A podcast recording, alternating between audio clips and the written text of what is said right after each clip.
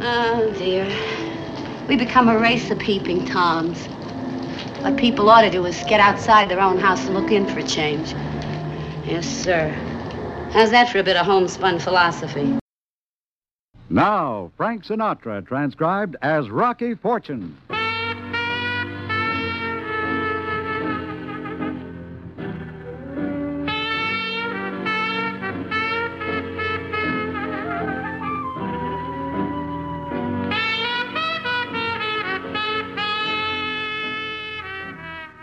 NBC presents Frank Sinatra, starring as that footloose and fancy free young gentleman, Rocky Fortune.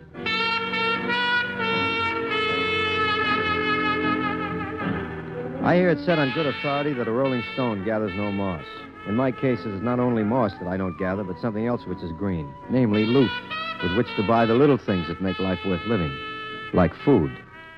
I am therefore always available for employment, and when the agency sends me up to the Knickerbocker magazine, I am very happy to accept their forty-eight fifty a week less withholding. Excuse me, lady, in which of these glass brick kennels do I find Mr. Walter Potteridge? And just open your ears and head for the biggest noise. That's our Walter. I'm telling you, Burke, I want those reviews on time. See what I mean? Thanks. But two weeks in a row, I've had the business office after me for missing deadlines. I'm not in business for my health, which is lousy. Uh, you, well, what do you want? Mr. Potteridge? It says Partridge on the door. My cufflinks are initial WP, and I've got Dear Walter tattooed on my right bicep. Yes, I am Mr. Partridge. Okay. Who are you? Rocky Fortune. The agency sent me over. Oh, oh, yes. Well, what do I do? Do you see this sad, broken down pseudo intellectual? Now, Walter, you're taking unfair advantage. of This me. miserable object is Burke Whittemore, the drama critic of the Knickerbocker magazine. His reviews are followed with bated breath by middle aged women from Hohokus to Great Neck. There is only one trouble. He has not seen a play in the last three years. But if he doesn't go to plays, how does he review him? Oh, he goes. He occupies an aisle seat in the fifth row. He's there in body, but unfortunately, the spirit has been applied internally. Ah, come on, Walter. Isn't it fitting to pour libations to Dionysius before attending his temple? I'm not worried about Dionysius. I am concerned about the libations being poured into Burke Whittemore. You get the picture, Mr. Fortune? He's on the sauce. That's the general idea. Hmm. My dear man, paralyzed drunk, I can type a better column with my elbow than any other drama critic in the metropolitan area. Just once, I'd like to see what you can do while sober. All right, now, Fortune, you understand your job. Uh, look, Mr. Partridge, I am a great connoisseur of the theater arts. I have sat under the runway of Old Howard in Boston and similar high tone resorts in Union City, New Jersey. But if you're looking for a drama critic, I think you better get yourself a new boy. Don't be ridiculous, Fortune. I've got a drama critic. What I want is someone who can keep him from falling on his face. Oh, All right, now here's your job. There's a new play opening tonight Trolley in the Sky by St. John Maloney. Now, you're to stick with Whittemore from now until curtain time. Just keep him sober and don't let him fall asleep in the show. Your seat will be directly behind his on the aisle. And if he starts to show any signs of drooping, give him a good stiff poke in the back of the neck. Now, see here, You Walter. I- think you can manage that, Fortune? don't worry, Mr. Partridge. He won't even wink. I got a real dandy rabbit punch. I developed it punching rabbits.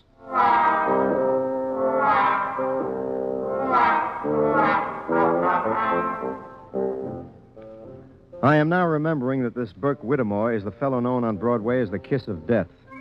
He has not written a review with a kind word in it since Helen Hayes was playing kid parts with bloomers showing. But now he's a rum dum, senior grade, and I'm hired to make an honest man of him. We head back to Whittemore's office where the job of protecting him from his various follies starts even sooner than I think. Uh, But you can't go in there. Get You away can't. from that door. Won't you come in, Maloney? I knew I'd find you hiding in here, Whittemore. Be careful how you swing that cane. All right, Maloney, what's the idea of breaking the glass in my door? Your glass isn't the only thing I'm going to break. Are you planning to cover my opening tonight, With a shroud. Whittemore? I'm warning you. I will not create a sensitive, important, searching drama and have a warped Nibelung tear it to shreds with his pointed teeth. After you reviewed my last play, it ran exactly two performances. A long run for that play. How did it do on the road? Listen, you snake. If you vent your malevolent spleen on my new one tonight, so help me, I'll kill you. In fact, I don't think I'll even Hey, wait. put down that cane.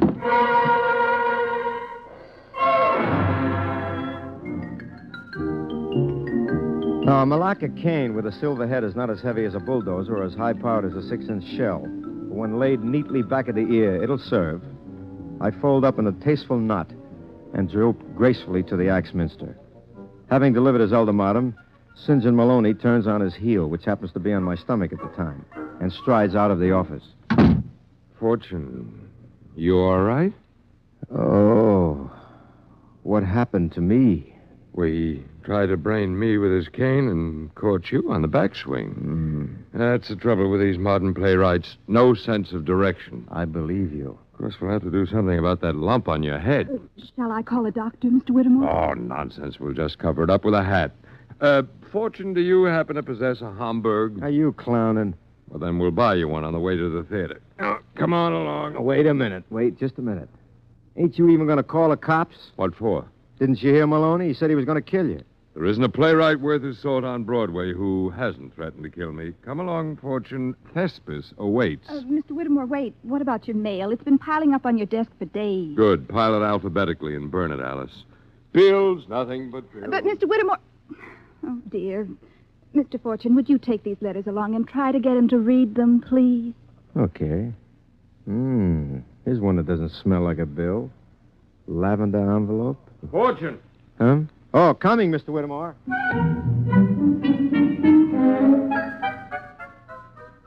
So I slip the letters in my pocket and away we go. First, he insists on buying me a Hamburg hat, and then we head toward the theater. We get there about 40 minutes late. Burke Whittemore collapses in an aisle seat in the first row while I am right behind him in the second. A pint sized blonde named Valerie Carter is emoting all over the stage, but I'm too busy to pay much attention. Already, Burke Whittemore is beginning to slide down in his seat. Were I yet another, yet were I another's other, yet were I yet Hey, your other. Mr. Whittemore, wake up. Take me, for I am no other than your own, else were I another. Okay, pal, I warned you. Oh, hey, Fortune. You have to do that. Cheer up, Mr. Whittemore. Something might happen. Who knows? Her dress might slip.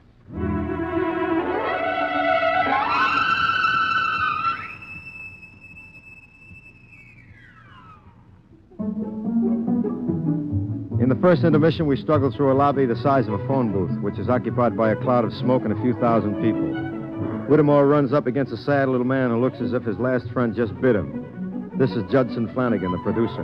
A great show tonight, Burke, eh? St. John has written a modern masterpiece in verse. That third rate carpenter couldn't write a testimonial for an underarm deodorant.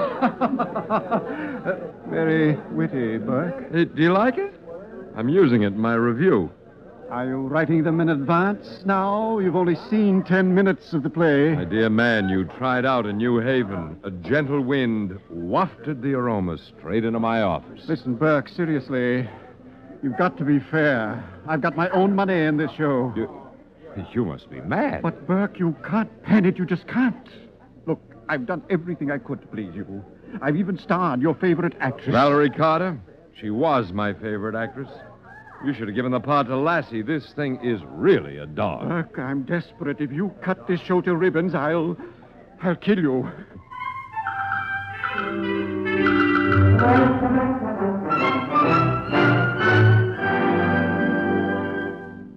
We leave Flanagan and fight our way down the aisle. Just as we reach our seats, the house lights go down and the stage is dark too, and as nobody is seated yet, we all kick each other around for a while. Just as I get myself firmly planted, somebody falls in my lap. Oh! Oh, oh, excuse me, monsieur, but uh, you are in my seat. Excuse me, lady, but you're in my lap. Oh, no, th- this is seat D1. This is B1, lady. Oh. Stick around, it's a great seat. Oh, no, no, no, no, no, I could not. Pardon. Pardon me. For...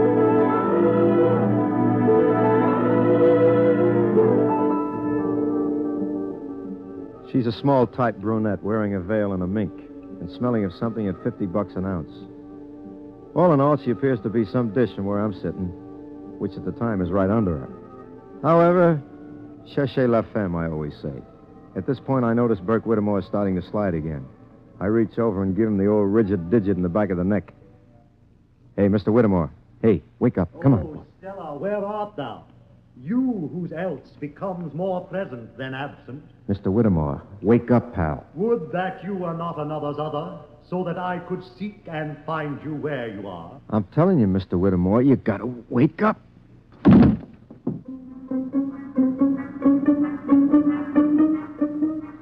Evidently, I have more power on my index finger than I give myself credit for. Whittemore slides out of his seat and rolls into the aisle. I am down beside him, but it doesn't take me long to head up the aisle to the front of the house, where I flag down Judson Flanagan, the producer. This is the reconciliation scene. It better be the reincarnation scene, pal. Come on outside, I got a flash for you. Huh? Whittemore is stiff in the aisle. Again. Fortune, you help me get him out. We'll get him some black coffee and bring him to. It'll take more than coffee, Flanagan. He's got a knife buried in his back. Ted? That's impossible. Improbable, maybe. But nothing's impossible these days, so you better call the cops. We can't call the police now. It's only the second act. Look, Mr. Flanagan, I know it may seem like bad theater, coming so early in the play, I mean, but there's a corpse in the center aisle. Aren't you even interested? Of course, of course. We'll have to get him out of there before intermission. I guess I ain't getting through. Burke Whittemore is dead. D E D. Look, give me some change and I'll call him myself. Where's the phone? Right behind you. Oh. Yeah, well, where's the change? Here you. Ow!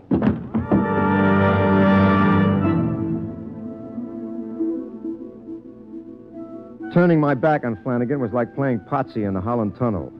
He let me have it right on the cowlick with about two and a half tons of small change in a bag. I figure if I stay on this job much longer, they'll refer to me as Melonhead Fortune because I'm beginning to feel distinctly squashy behind the ears. When I come to, I'm on the floor of a small closet with my head sharing a bucket with a slightly damp mop.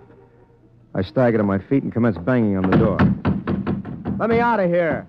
Get let me out of here. I got a right to make one telephone. I want my lawyer. Well, Rocky Fortune, what are you doing in there? Sergeant Finger of Homicide as I live and breathe. What are you doing in this closet? Look, Sarge, a guy got croaked tonight. A drama critic by the name of Burke Whittemore. How come you know? Because I was sitting in the seat right behind him. Huh? What were you doing there? I was acting as his bodyguard. Oh, that's a hot one. Knew it'd break you up. Look, the guy was a lush. His magazine hired me to keep him on a wagon. He's on the wagon, all right, only now it's a hearse.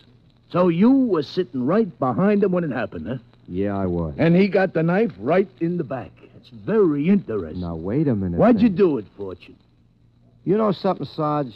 You are a pilgrim in the path of least resistance. What do you mean by that? You always pin the rap on the nearest suspect. It saves you so much time. Why not? You had the perfect opportunity, Rocky. Sure, but why would I want to do it? You need a motive, Sarge, a motive. Yeah, you're right. Why did you do it? Oh, nuts. Look, why you pick on You me? got any better suspects, Rocco? How about the guy who wrote this turkey tonight? How about it, Maloney? Didn't you threaten to kill Whittemore if he panned your play? Certainly I did. I'm only sorry that someone beat me to it. How do we know that someone did? I wasn't even in the theater when it happened. I can't stand the strain of opening nights. I was in the little bar across the street. We'll check on that. Okay, Rocky, who else? The producer, Flanagan. He had a fight with Whittemore at intermission time, just before it happened, Sarge. That doesn't mean a thing. I never left the front of the theater. Says who? Ask my box office man. I was checking receipts with him from the time the second act curtain went up until Fortune came running up the aisle. Well, now that leaves us right back where we started. Only one suspect, and Rocky, guess who? Now, take it easy, Finger. Not so fast. Almost anybody in the theater could have done it. The Uh-huh. lights were down. All they had to do was walk down the aisle in the dark and. Wait a minute. The brunette. The brew who? The brunette who sat in my lap. What are you doing? Dreaming again? No, honest, Sarge. She thought I was sitting in her seat. We had a friendly tussle about it, and then it turned out she was looking for D1 instead of B. When did all this happen? Right after the start of Act Two, just before Whittemore rolled out in the aisle. Maybe you better chercher la femme. Um, where did you say she was sitting? D1. Well, that's impossible. D1 is a house seat reserved for critics on opening night. But I'm positive she. Look, we had an argument about the seat. Anybody hear the argument? How about you, Miss Carter? Any of the actors notice a commotion down front? Well, no. But of course, we were all concentrating on our performances. Fortune, why don't you quit trying to feed me all these wild stories? Look, I could prove I was hired as Whittemore's bodyguard. Let me call the magazine, will you? Walter Partridge, a publisher, he'll back me up on it. Okay, then, Fortune, get Partridge over and tell him to fly. Because if he don't, you're going to be my pigeon. on toast.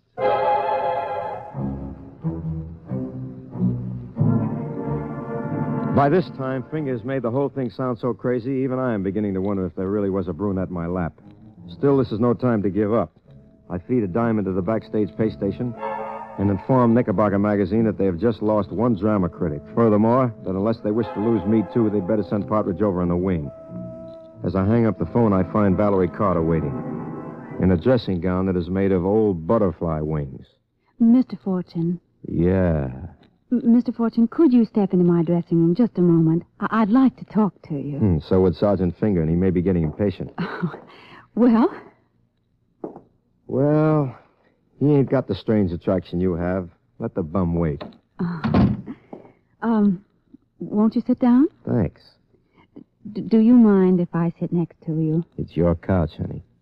Mr. Fortune, I- I don't exactly know how to explain this. You lost something lately? W- How did you know? Well, I didn't think you were looking for sugar just now when I felt that hand in my pocket. Oh, well, then I suppose I better come right out with it. Yes. I- I- it's a letter. Oh? A letter to Mr. Whittemore, you mean? Yes. Maybe the lavender one with the perfume. Yes, may I have it? Why? Well, you see, Burke, uh, that is, Mr. Whittemore and I were good friends for years. I'm glad to know he had one friend. In fact, we were even engaged to be married. But we had a silly little quarrel, and he said that he was going to criticize my performance tonight. Yeah? Well, naturally, I got very angry. So I wrote this letter and I sent it off. And then I regretted it, of course, and I called his secretary to try and intercept it. And that's how you know I had it on me. Yes, y- you will give it back to me. You mind if I open the letter first? Oh, no, please don't. It's so foolish, really, and it has nothing to do with what happened in the theater tonight. How do I know that? Well, Mr. Fortune, do I look like a brunette? Well, no. And after all, it happened right in the middle of the play. So, may I have the letter, please? Nope. Well, I, I thought you were a gentleman, Mr. Fortune. Gentlemen are usually dopes. When Finger finds out who the murderer is, you'll get the letter back unopened.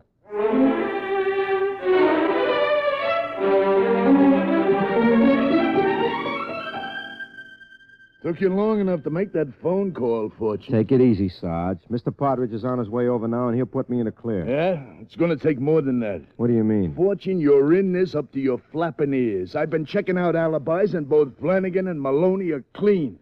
I guess who that leaves. Name somebody. What about the brunette? You know, it's strange. Nobody seems to have saw her but you. And a man was sitting in seat D1. Araki, why don't you save the state the cost of a trial and confess, huh? Maybe I can get you off light with the electric chair. I tell you, Finger. Move you it. are out of Hello, your. Hello, hello. Mr. Partridge, I am so glad to see you, my boy. Will you tell this guy who I am? I don't know who you are. Now, wait a minute. Didn't you hire me today to look after Burke Whittemore? Yes, I did. And what do you mean by that crack? I don't know who you are. Apparently, I should have asked for character references first. I hired you to protect Mr. Whittemore, not to let him get stabbed in the back. All right, Rocky boy, let's go down to the station. eh? Uh, huh? before you go, Fortune, I'll take Whittemore's mail. How did you know I had it? Why? uh, hand it over, Fortune. Not so fast. Funny thing, you're the second person to ask about that. Why is everybody so anxious to get their mitts on Whittemore's mail? Wouldn't be the lavender letter, would it? Mr. Fortune. What lavender letter? This one, Sarge. Valerie Carter sent it to Whittemore today. Who knows? We might even find a motive inside. Mr. Fortune, that is not your letter. You have no right. Sarge, listen to this. Dear Burke, it's no use your trying to hold me with threats. It's all over between us, and nothing you can say will change my mind. I'm in love with another man, and I advise you not to cross him, Burke. He isn't the kind to let anything stand in his way. Who's the other man? Let me read it, will you? No, you don't. I'll take that. Here, give me that letter. Partridge, what's the big idea? Grab him, Finger. He's our boy.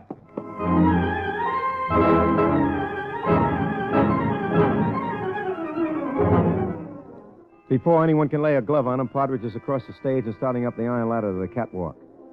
Sergeant Finger runs to beef, so I'm the first one up the ladder after him. When I hit the catwalk overhead, he's already touching a match to the letter. Stay away from me, Fortune! Unless you can fly, you're a gone goose, buddy. This catwalk has got a dead end. Stay away! I'm coming to get you. No, you. Look out, Partridge, you're going over. Partridge! Fortune, help me. Uh, my, hands are slipping. Fortune, I can't hold on. Did you stab Whittemore, did you? Yes. Yes, I did it. Louder. I did it. I killed him. Now help me. You hear that finger? I heard it. My hands, I'm slipping. All right, Potter, it's catch. Alley oop.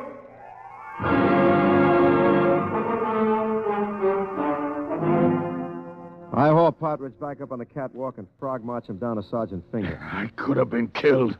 Fortune, you're crazy. All right, Sergeant. You got the confession? I repudiate it. He was threatening my life. That confession will never stand up in the court. Well, maybe not, Mr. Partridge, but now that I got the man and the motive, I got a hunch we ain't going to need it. There'll be other ways we can pin it on you. Oh, Walter, Walter, I Hey, Rocky. What? You think the dame is mixed up in it, too? Miss Carter, nah. If she'd have known Partridge was going to bump him off, sending that letter was the most stupid thing she could do. Yeah, I guess that's so. Okay, Partridge, let's fly downtown and find you a cage.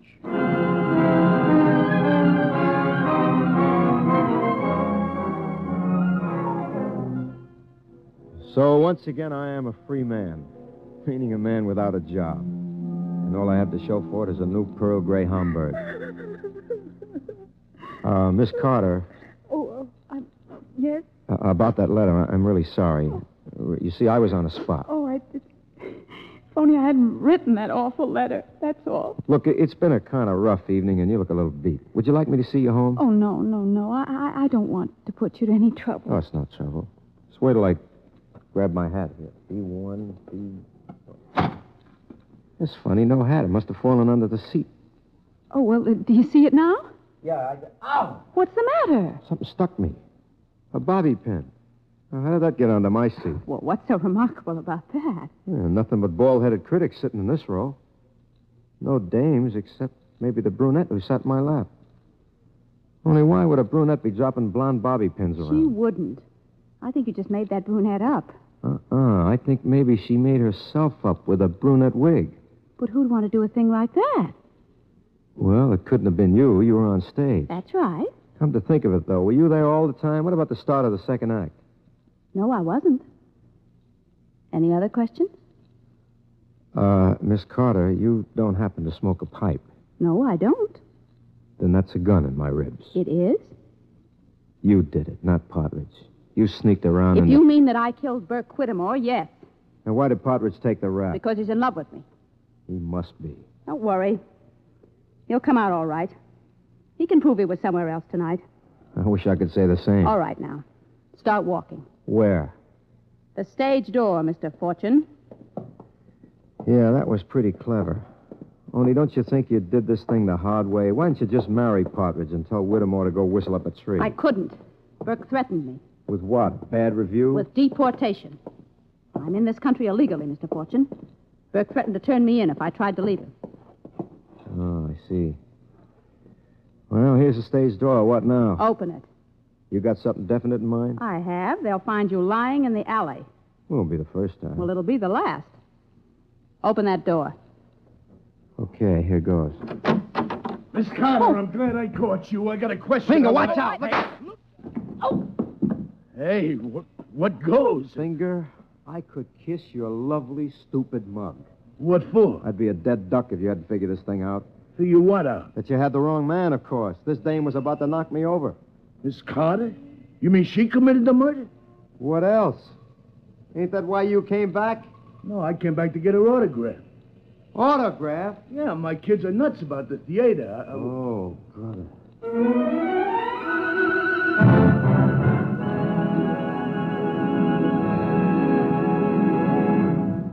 NBC has presented Frank Sinatra as that footloose and fancy free young gentleman, Rocky Fortune. Others in tonight's cast included Elaine Ross, Leslie Wood, Stotts Cotsworth, Arnold Moss, James Monks, Roger DeCoven, and Bill Zuckert. Tonight's script was written by Ernest Canoy. Fred Wade directed. Now, to tell you about next week's adventure, here's Frank Sinatra as Rocky Fortune. Next time I get a job dusting plaster statues in a two bit art shop. Only it turns out somebody figures to dust me off. For good. Naturally, there's a blonde, and she ain't no plaster statue. You can take it from me. I'll see you around. Bye.